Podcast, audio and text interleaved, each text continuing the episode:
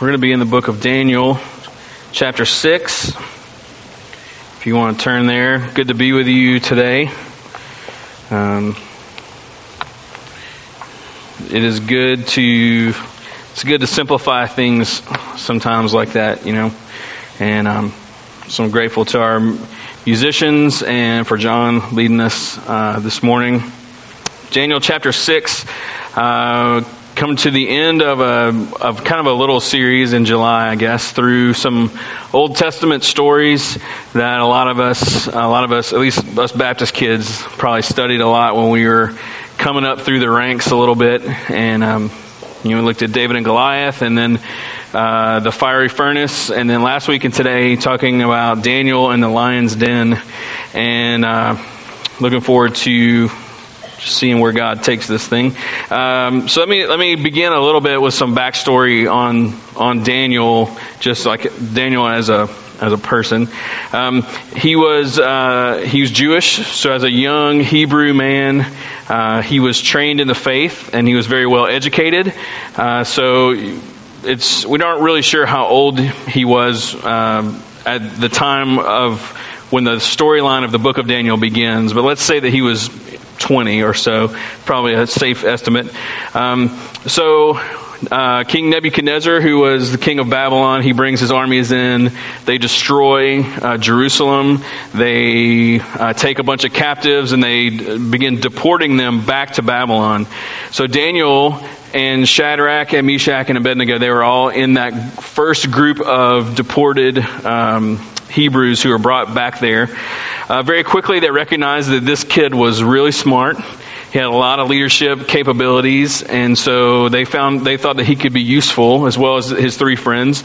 So all four of them uh, kind of got brought into uh, this kind of training program to where they would try to to strip them of their Jewish identity, make them think like Babylonians, and then put them in leadership over different parts of the government. And so they um, they changed their names to try to get that part of their identity stripped away. They tried to re educate them. They tried to change everything about them, all the way down to their diets, and uh, tried to just make them useful. And all three of them were, were useful, but Daniel, there was something special about Daniel, and so he got promoted a little bit higher than the other guys, and wound up essentially being the right hand man to the king. Not only King Nebuchadnezzar, but then uh, the the next. Uh, nation that came in and conquered them, he became like really high in their ranks as well. So there was definitely something special about him, and everyone could see that. Um, and so Daniel maintained these high positions of authority no matter who was the government in charge. And so when you when you start to think about that at first, you know, you're like, well, I mean, if you have to get deported, at least you're like living in the king's palace, right? And you're eating like his food and you're like, you have a power and authority, you know, because uh, some of those exiles were, they were digging canals, you know, like they were treated as slaves. And so at first it's like, well, if you, if you have to be in exile, at least, at least you're living right, you know.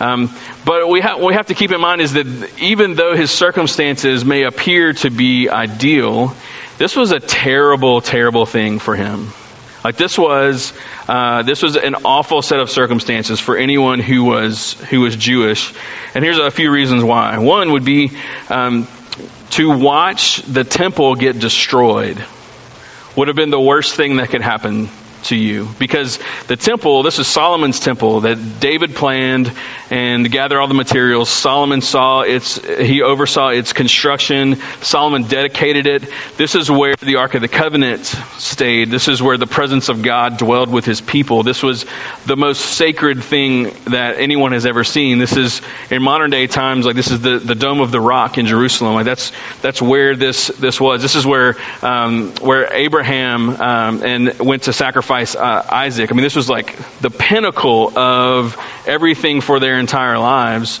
And to watch a, a nation come in, destroy your city, but to destroy the temple would have been the worst thing imaginable to you if you were Jewish.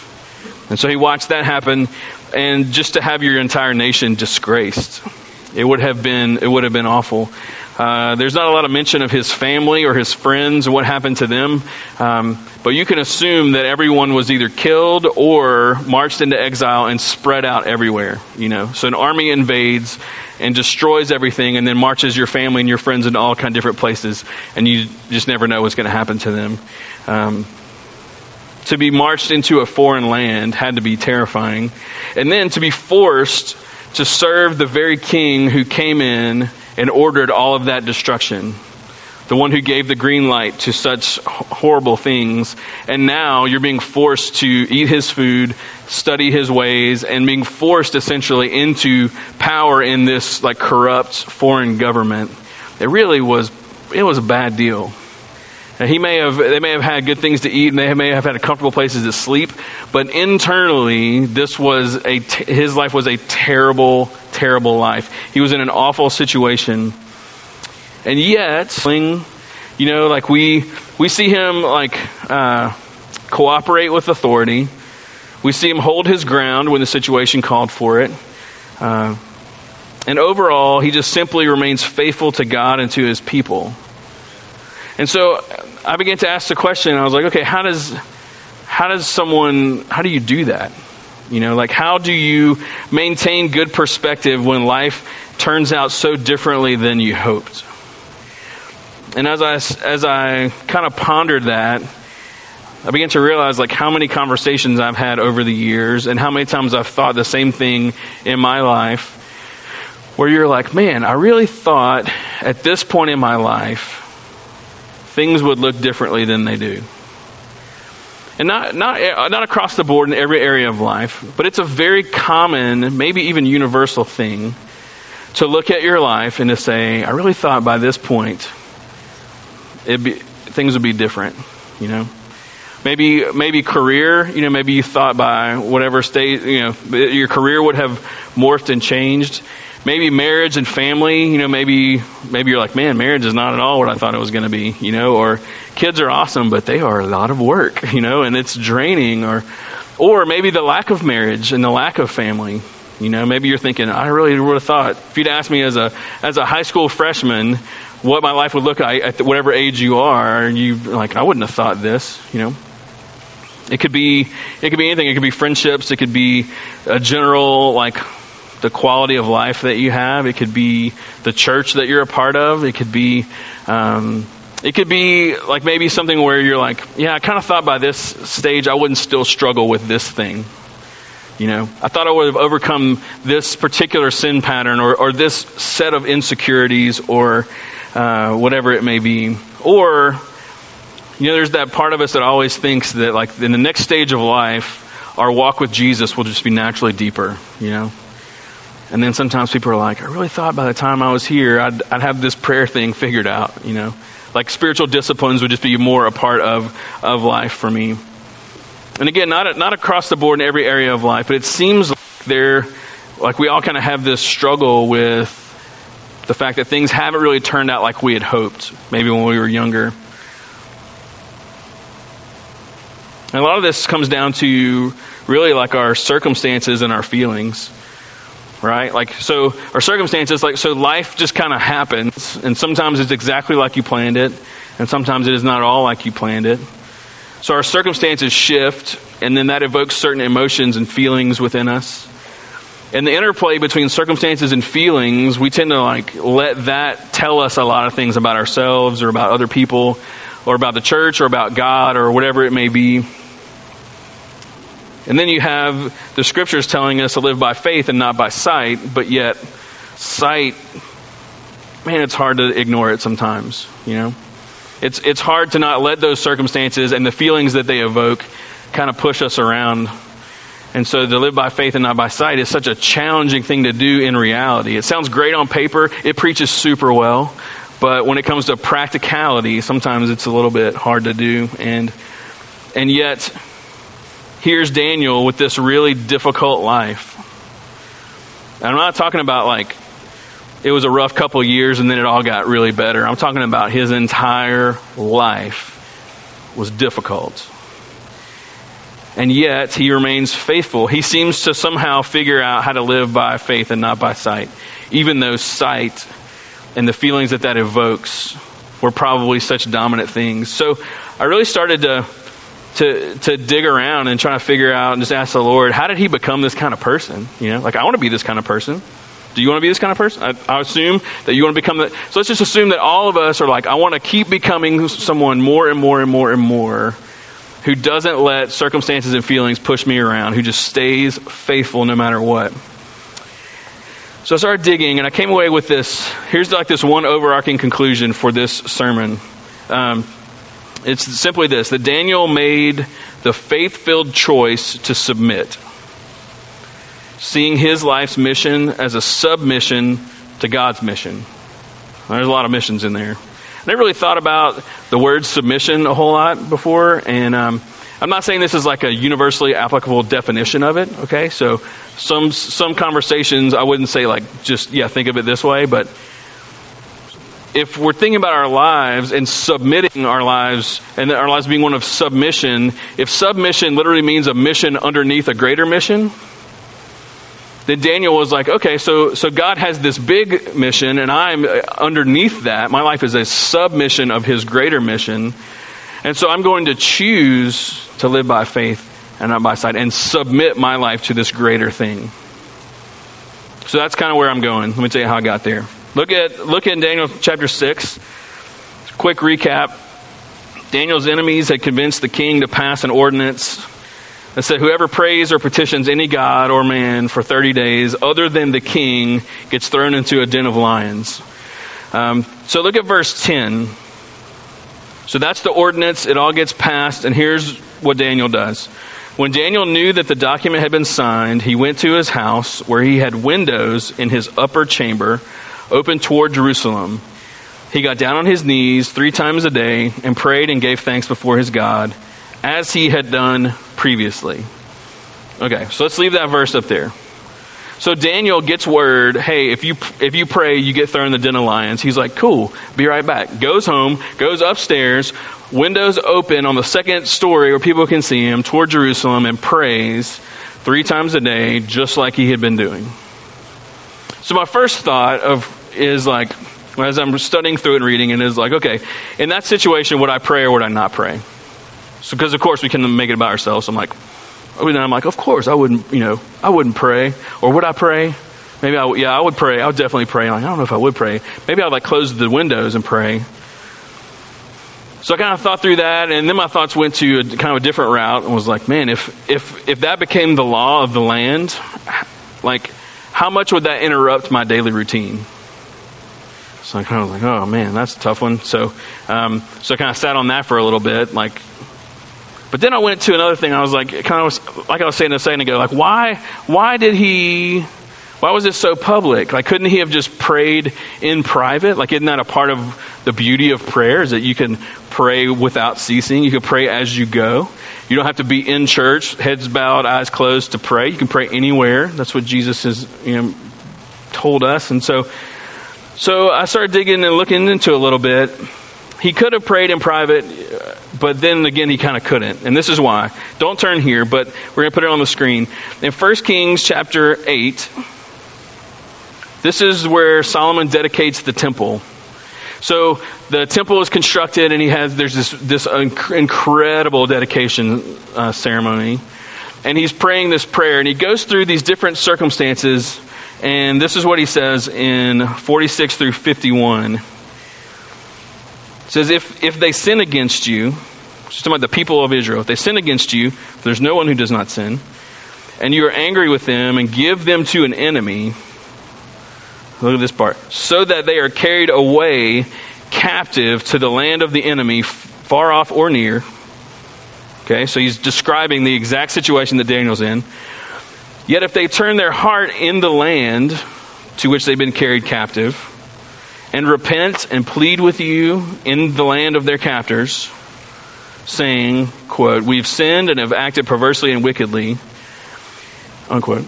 If they repent with all their heart and with all their soul in the land of their enemies who carried them captive, and what? Pray to you toward their land, which you gave to their fathers, the city that you have chosen, and the house that I have built for your name, aka the temple in Jerusalem Then hear in heaven your dwelling place their prayer and their plea, and maintain their cause, and forgive your people who've sinned against you, and all their transgressions that they have committed against you, and grant them, look at this, compassion in the sight of those who carried them captive, that they may have compassion on them.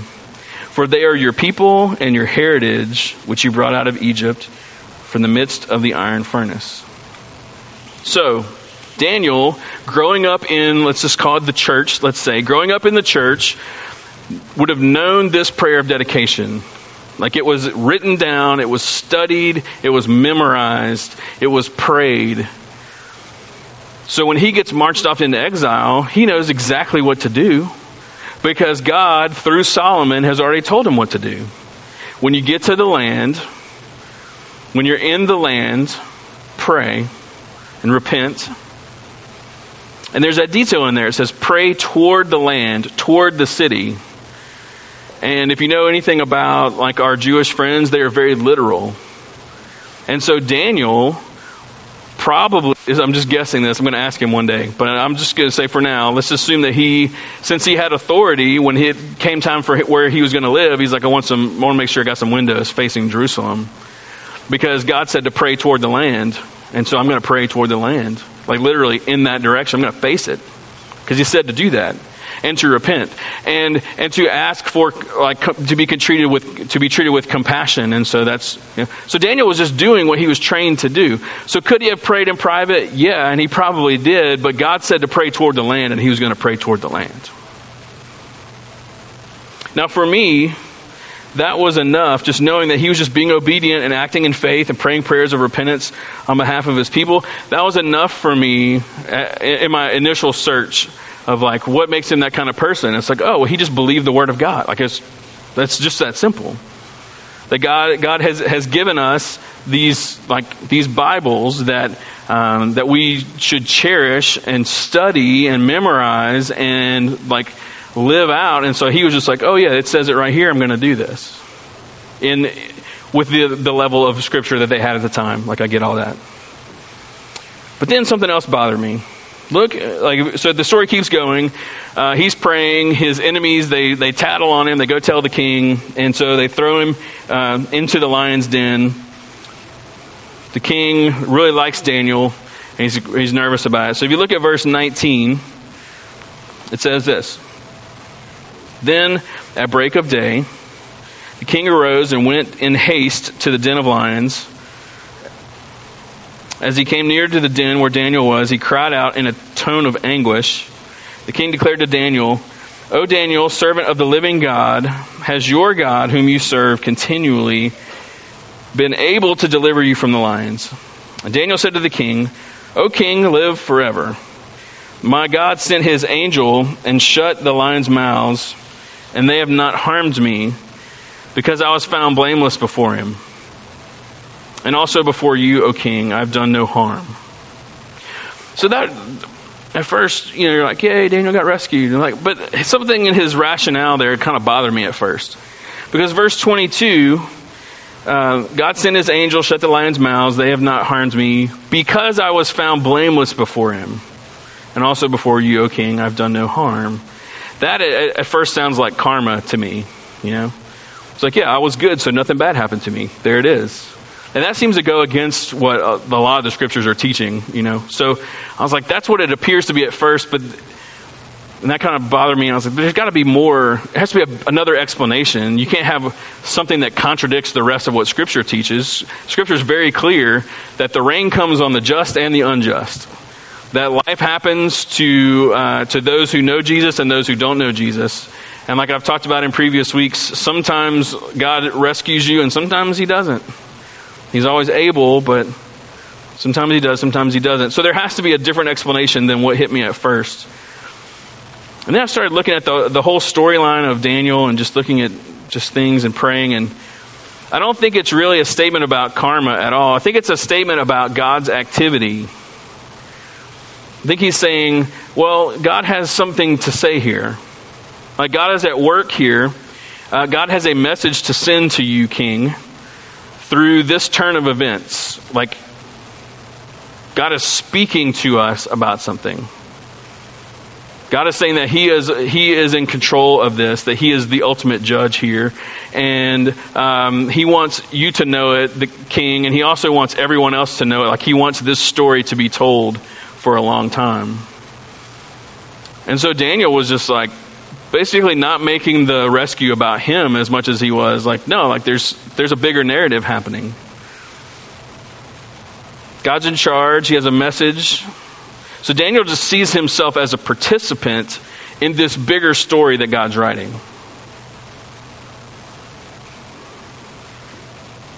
Where does he where does that come from though?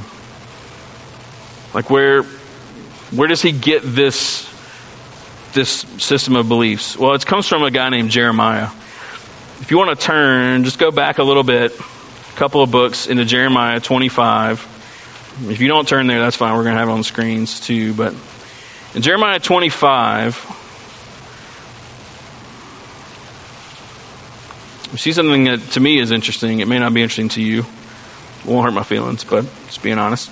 Um, so Jeremiah and Daniel and Ezekiel were all contemporaries. They all lived at the same time. They all experienced the, the deportation of, of Israel, but they went, they went to different places. And so Jeremiah was in kind of a group that escaped to Egypt. Ezekiel was in uh, one of the groups digging canals, uh, in more of like a enslavement, like labor camp type thing. And then Daniel was in the palace. And it's very unlikely that they all knew each other or, or had ever met. But Jeremiah was a very known prophet in Jerusalem. And so 25, like chapter 25, he delivers this prophetic word that Daniel would have, would have known. Like it was a known thing. He references it in Daniel chapter 9. So we know that he's familiar, like, like he would have known this. This was a very well known prophecy at the time. He would have been younger than Jeremiah, but he would have, have known this was there. Perhaps maybe heard Jeremiah teach or something at the time, but chapter 25 would have been a part of his thinking. So look, at, look at what Jeremiah has to say. Verse 1 The word that came to Jeremiah concerning all the people of Judah in the fourth year of Jehoiakim, the son of Josiah, king of Judah. Look at this. That was the first year of Nebuchadnezzar, king of Babylon. Okay, so Nebuchadnezzar has just taken over in Babylon. So this would be before they came in and destroyed Jerusalem. Verse 2 Jeremiah spoke to all the people of Judah and all the inhabitants of Jerusalem. If you skip to verse 8, so he kind of like is like, hey, God's about to do something and you're not going to like it. Verse 8 Therefore, thus the, says the Lord of hosts, because you've not obeyed my words, behold, I will send for all the tribes of the, of the north, declares the Lord, and for Nebuchadnezzar, the king of Babylon, my servant. I will bring them against this land and its inhabitants and against all these surrounding nations. I will devote them to destruction and make them a horror, a hissing, and an everlasting desolation. Moreover, I will banish from them the voice of mirth and the voice of gladness, the voice of the bridegroom and the voice of the bride, the grinding of the millstones and the light of the lamp. This whole land, meaning Jerusalem and the area, shall become a ruin and a waste, and these nations shall, shall serve the king of Babylon 70 years. Remember that. Then, after 70 years are completed, I'll punish the king of Babylon and that nation and the land of the Chaldeans for their iniquity, declares the Lord, making the land an everlasting waste. Okay, so that's super dark. All right, let's just admit it. Um, and and God deals with Israel in a very it's a very unique relationship. Okay, and the Old Testament has a lot of stuff in it that's like kind of a head scratcher. Like, I don't really understand how this works. This seems really whatever. Uh, and so we just kind of have to accept the fact that we're not working with all the same information as God is and that kind of stuff. So there's a lot going on here. What I want us to focus on, though, is that God says Babylon is coming and they're going to destroy this place and they're going to march you off and you're going to be with them under their control for 70 years. After 70 years, I'm going to deal with them but for 70 years, it's going to happen to you. So this 70 year timeline was established. Daniel knew this and believed it. Then, while they're in captivity, Jeremiah sends another letter to the exiles, which we find in chapter 29. Now, this is a, is a familiar passage to a lot of people because it has this really great, like, verse in there But the context of it is a little bit different. So in Jeremiah 29, so Daniel is, now he's in exile. He's like, yeah, he was right in 25. They get, they get a letter and they start to read it, and this is what Jeremiah says, verse 1. These are the words of the letter that Jeremiah the prophet sent to Jerusalem to the surviving elders of the exiles, and to the priests, the prophets, and all the people whom Nebuchadnezzar had taken into exile from Jerusalem to Babylon. All right, let's get to verse 4. Thus says the Lord of hosts, the God of Israel, to all the exiles whom I've sent into exile from Jerusalem to Babylon Build houses and live in them, plant gardens and eat their produce, take wives and have sons and daughters. Take wives for your sons and give your daughters in marriage, that they may bear sons and daughters. Multiply there and do not decrease, but seek the welfare of the city where I've sent you into exile and pray to the Lord on its behalf, for in its welfare you will find your welfare. For this says the Lord of hosts, the God of Israel Do not let your prophets and your diviners uh, who are among you deceive you. Do not listen to the dreams that they dream, for it's a lie that they're prophesying to you in my name. I did not send them, declares the Lord. For thus says the Lord, when 70 years are completed for Babylon, I will visit you and I will fulfill to you my promise and bring you back to this place. For I know the plans I have for you, declares the Lord plans for welfare and not for evil, to give you a future and a hope. Then you'll call upon me and come and pray to me, and I will hear you. You'll seek me and find me when you seek me with all your heart. I'll be found by you, declares the Lord, and I will restore your fortunes and gather you from all the nations and all the places where I've driven you. And I will bring you back to this place from which, from which I sent you into exile. He says, Hey, these 70 years, don't waste them. Because I'm doing something. At the end of this 70 years, I need a remnant to, to bring back. You got to keep the generation going. You got to build some houses so you can have some families. You got to you got to know how to plant crops so you can live, but also when you come back, so that you know how to like feed yourselves. Don't lose sight of the fact that I am at work. And so Daniel took this story arc very seriously. From the Second Kings passage about what you're in exile, and then the Jeremiah 25 and 29 passages where he's like, hey, 70 years I'm going to do this, but, but then this great, amazing thing is going to happen. He took it all seriously. And even into his 90s, when those 70 years were almost up, if you read chapter 9, he's praying to God and he's saying, Hey, you said 70 years, and I've been doing the flip calendar. It's almost time. And he reminds God of this promise. And we see him being faithful all the way toward the like later end of his life. He just made this faith filled choice to submit he saw his, his life's mission as a submission to God's greater mission. And so, with every twist and turn of, of his life, Daniel trusted that God was at work.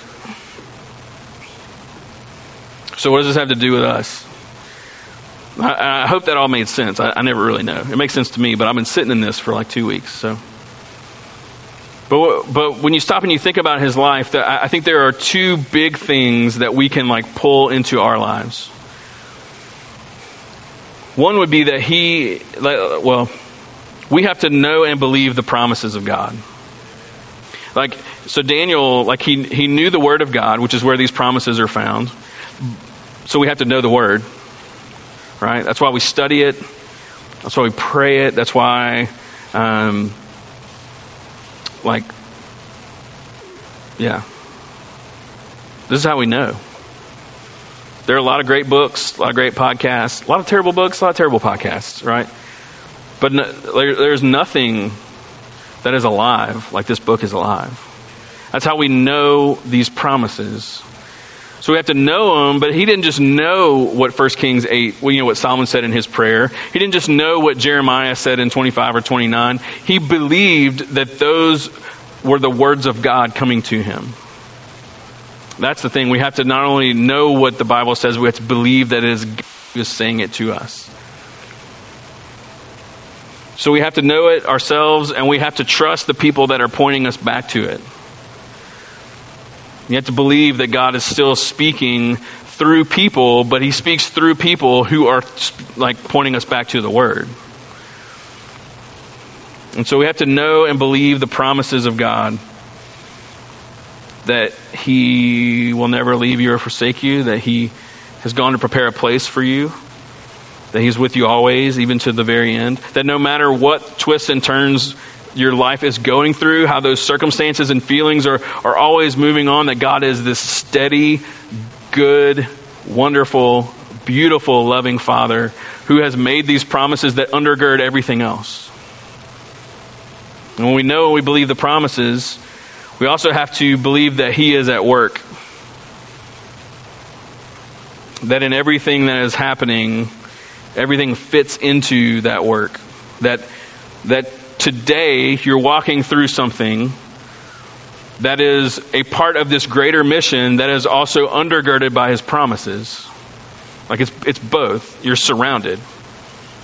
Greater mission over you, promises underneath you, presence of God to the left, to the right. Like you, you could not be set up better. Whatever it is that you're going through right now, it, it fits into this.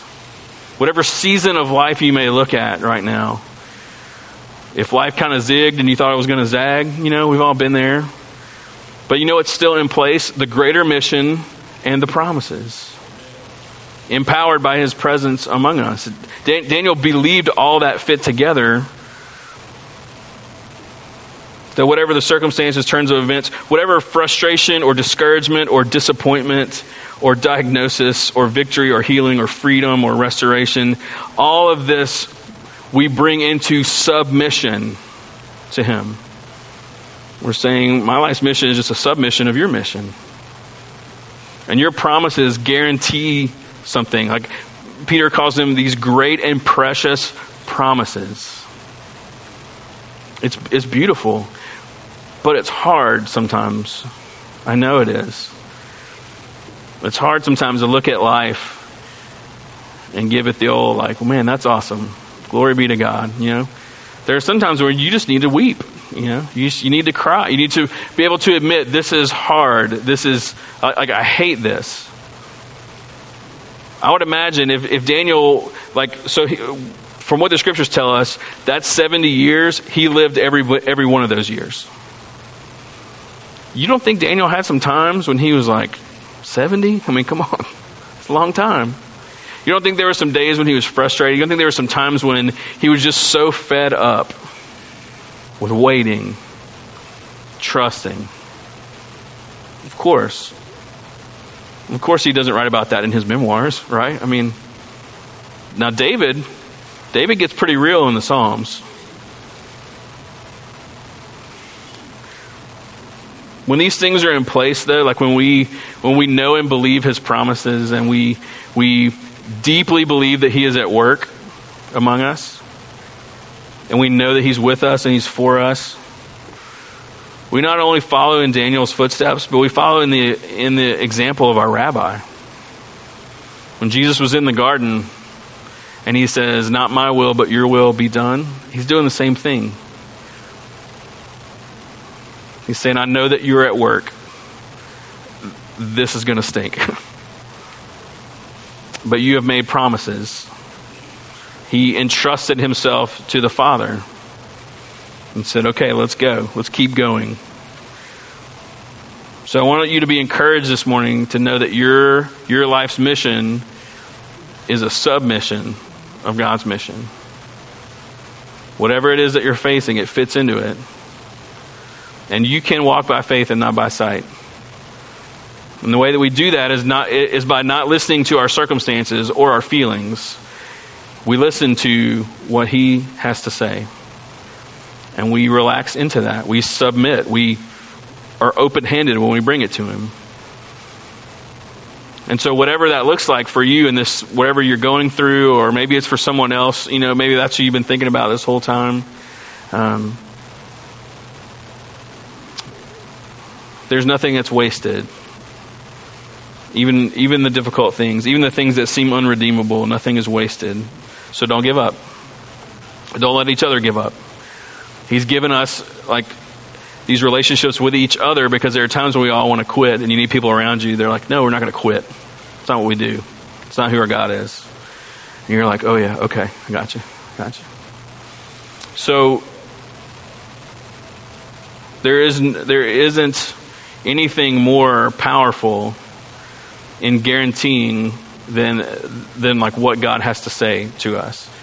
So I can say this, I can point you to here, I can you know I can do all, this whole thing. Other people can affirm it, but what we really need is we need God to like confirm that these things are true, that these promises have been made, that everything is secure, that the great and precious promises and His mission at work that it's all intact. And no one wants that confirmed more than God. So we have to put our, ourselves in a position to listen. So like we prayed the, like at the beginning when John was leading us through that of like of just listening of being still and, and letting him speak to it. And you can do that in a bunch of different ways. And that's one reason why we respond in different ways because whatever is stirring within you, there's like, this outlet has got to be there, you know. And so we sing, you know, we'll sing some more and we'll pray. If you want to come kneel here and pray, you can do that. But communion, to me, that's one of the one of these great gifts that God has given to us because He says, "Hey, I'm going to give you a tangible practice. The body of Christ broken for you. You dip the bread in the juice. The blood of Christ poured out for you. We give you something tangible to do, and in this tangible like action, I'm going to remind you that I'm with you and I'm for you, and I've I have secured this." There is something there's some something special that happens when we when we take communion. There there is this really gracious exchange that happens there. And so we'll have communion that's open as an option. And so you can you're welcome in our communion line. You don't have to be a member here. If if you want the grace of Jesus, if you believe that he's offering himself to you and you want to say yes, you're welcome to come and receive that. And so pray, sing, receive communion, however you want to do that. Well, a couple of us will be on the front row to pray with you if you want. Um, but I would challenge you to uh, to not leave it here, whatever He may be stirring through the songs or the prayer time or the scriptures. So, how about we all stand? I'm going to pray for us. We'll have a, a little time of response before we go. And this is your this is your time with the Lord. And it's our time with each other. Let me pray for us. Father, I'm, I'm so grateful that, um, that you have not left us on our own to try to battle our way through the ups and downs of life, the disappointments, and the way things don't turn out like we'd hoped. You haven't left us to navigate that and all the feelings that come along with it. That you have freed us from that prison and you have connected us to what's real and true through your Son and through your Spirit dwelling in us and through the book that you have written that we can know and read it and memorize it. You've given us some, these tangible things. And we thank you for the practice of communion and, and how that connects us to you and to each other in a, in a beautiful way that we can't really explain. And so, God, in these next few moments, whether it's praying or singing or receiving communion or whatever it may be, God, I know that you've been speaking from, from before we showed up here today. You've been at work. Because this is a part of, the, of that larger narrative, that bigger story arc that you're writing. Today fits into that. So help us to, um, to sense that and to, not just to know it, but to believe it. Ask that you help with our unbelief. There's a part of us that's still kind of hesitant. Help our unbelief Because we know that no matter what is going on, and circumstantially what we're feeling, that those things are in place, that you uh, that you are the rock that doesn't change. So in these moments, help us to respond in spirit and in truth that this would be everything you had in mind uh, for us today love you. Pray this in your name. Amen. All right, the tables are open.